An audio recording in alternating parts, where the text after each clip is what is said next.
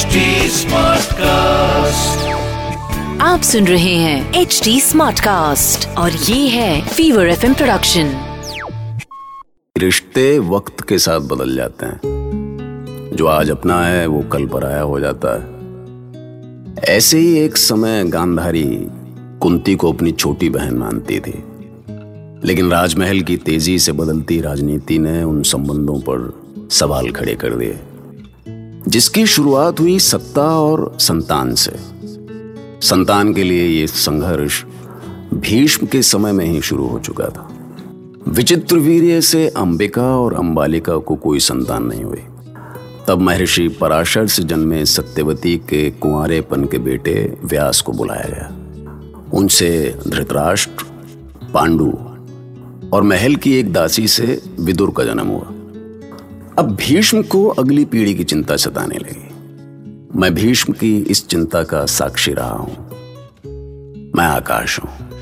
वो आँख जो बिना झपके सृष्टि की हर एक घटना को देखती है।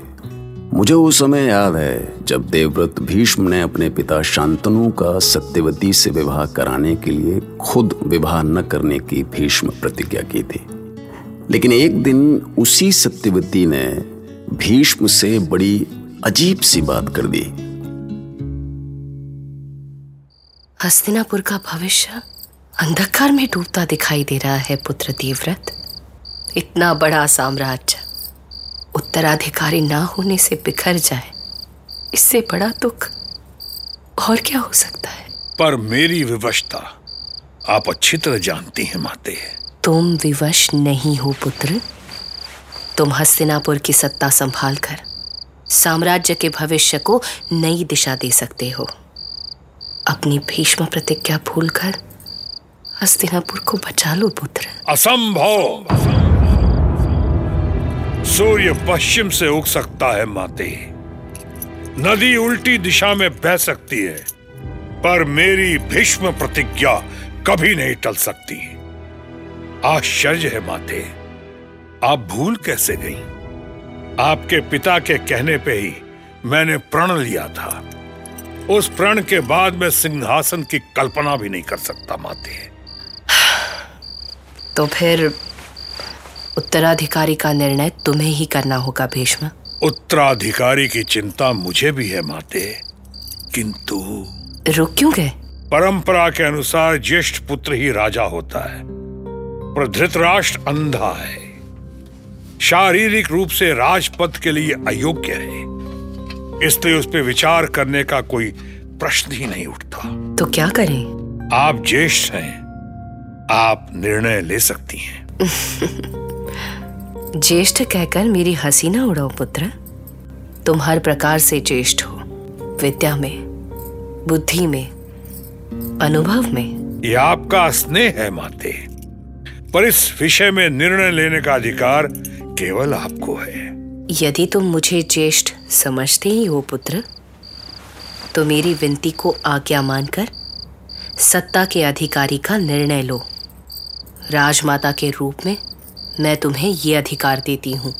निर्णय लेने का कोई संकट नहीं माते किंतु मेरा निर्णय आपसी वैर को जन्म सकता है मुझ पे लांछन लग सकता है। पर लांछन के डर से हस्तिनापुर का सिंहासन सुना तो नहीं छोड़ा जा सकता। शायद हमें ये निर्णय राजगुरु पे छोड़ देना चाहिए। यदि तुम्हें ठीक लगता है तो निर्णय का अधिकार राजगुरु को दे दो।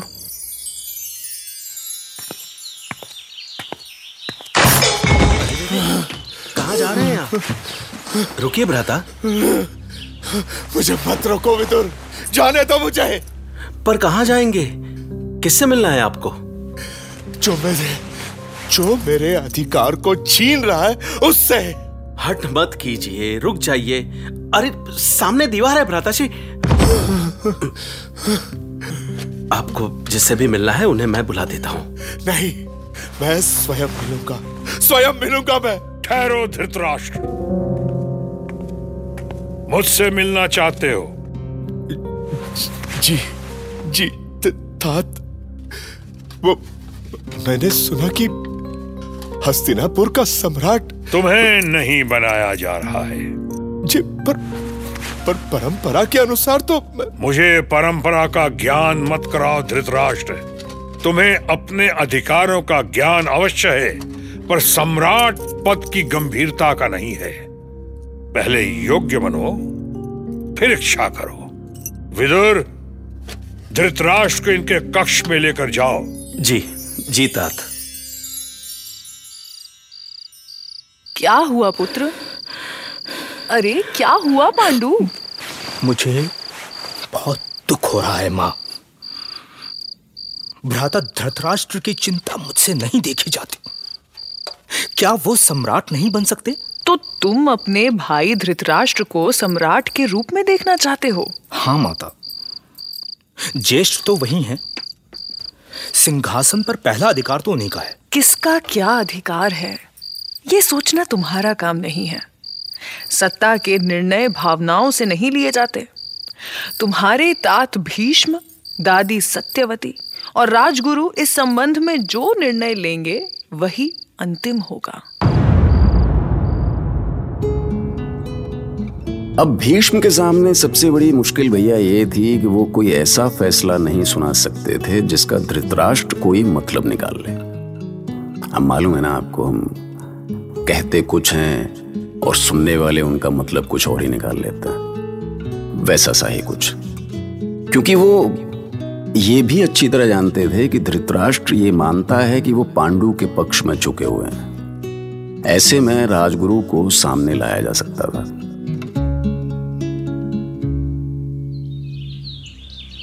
मैं अंगिरस, हस्तिनापुर का राजगुरु हूँ।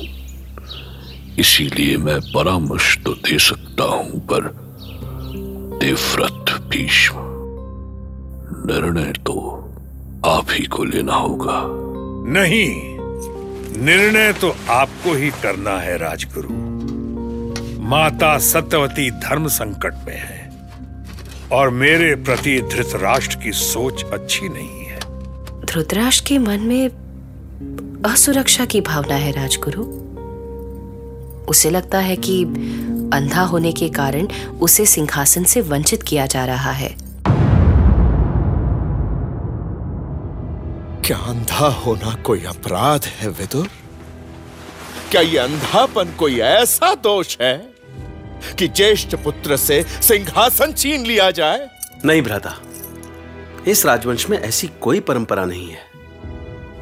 अरे इसी राजवंश में महाराज भरत ने अपने सारे पुत्रों को अयोग्य घोषित कर सेनापति को सत्ता का अधिकारी बना दिया था।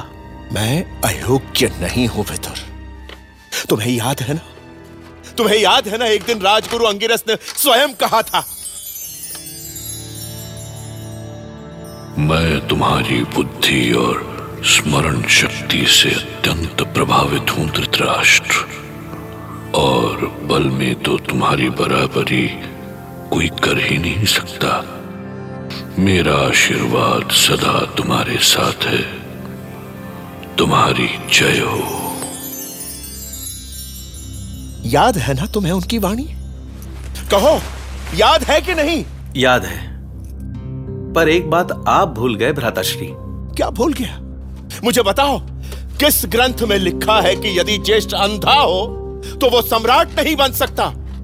न्याय के लिए आँखें नहीं हृदय चाहिए हृदय विदुर। मेरा मतलब बस मैं ये कहना चाहता हूँ कि यदि किसी कारण निर्णय आपके पक्ष में ना हो तो आप दुखी ना हो। पर निर्णय मेरे पक्ष में क्यों नहीं होगा? मेरे पास मेरे पास कौन सी योग्यता नहीं है? मुझे ये बताओ। तर्क तो सदा दुधारी होता है भ्राताश्री। अंधा होने में यदि आपका कोई दोष नहीं है तो ज्येष्ठ होने में भी आपका कौन सा योगदान है? विदुर! तुम बार बार मेरा उपहास कर रहे हो। क्षमा करे भ्राता। मैं तो केवल नीति तुम्हारा नीति शास्त्र हमेशा मेरे विरोध में ही क्यों खड़ा हो जाता है? कहीं तुम स्वयं तो सम्राट नहीं बनना चाहते। कहीं तुम्हें तो राजपद का लोभ नहीं हो गया ना विदुर? मैं कुरु वंश की संतान नहीं हूँ भ्राताश्री। मैं तो आपका भाई होते हुए भी आपका सेवक हूँ। और मैं इतना महत्वाकांक्षी भी नहीं हूँ कि असंभव की कामना करूँ। मेरे लिए धृतराष्ट्र, पांडु और विदुर सब एक जैसे हैं, राजगुरु। ये तो देवव्रत ही समझते हैं कि विदुर को किसी राज परिवार के स्वयंवर में क्यों नहीं भेजा गया? किसी राजकुमारी से उसके विवाह का न्योता क्यों नहीं दिया गया? तीनों भाइयों का पालन पोषण एक जैसा हुआ। फिर भी विदुर के साथ इतना भेद क्यों किया गया? इसीलिए कि विदुर दासी पुत्र है।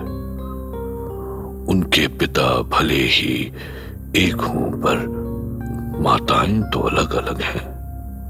धृतराष्ट्र और पांडु की माताएँ, देवी अंबिका और अंबालिका, काशी राज की कन्याएँ हैं। पर विदुर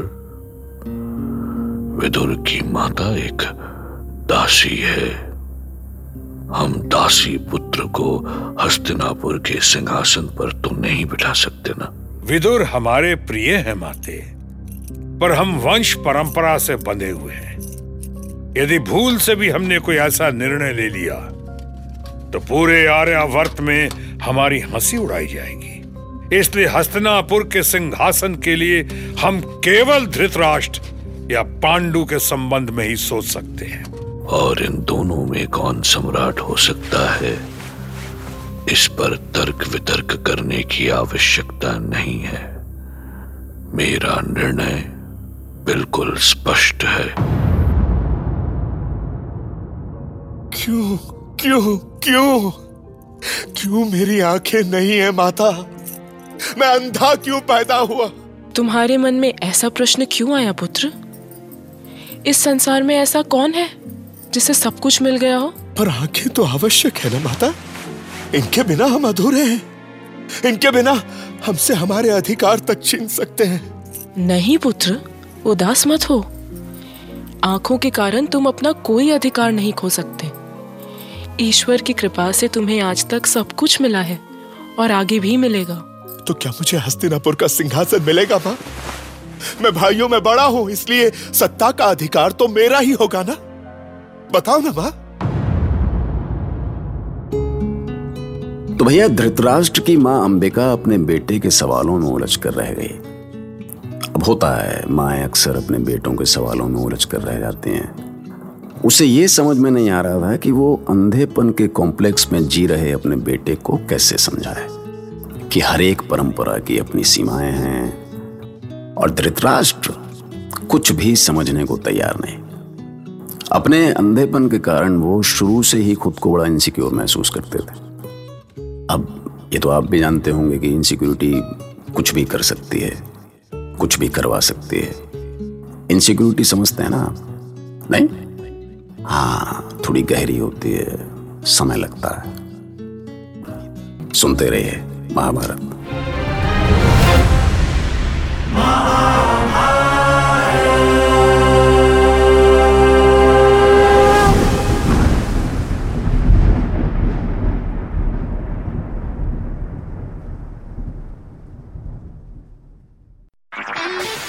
सुन रहे हैं एच डी स्मार्ट कास्ट और ये था Fever FM production H smart cast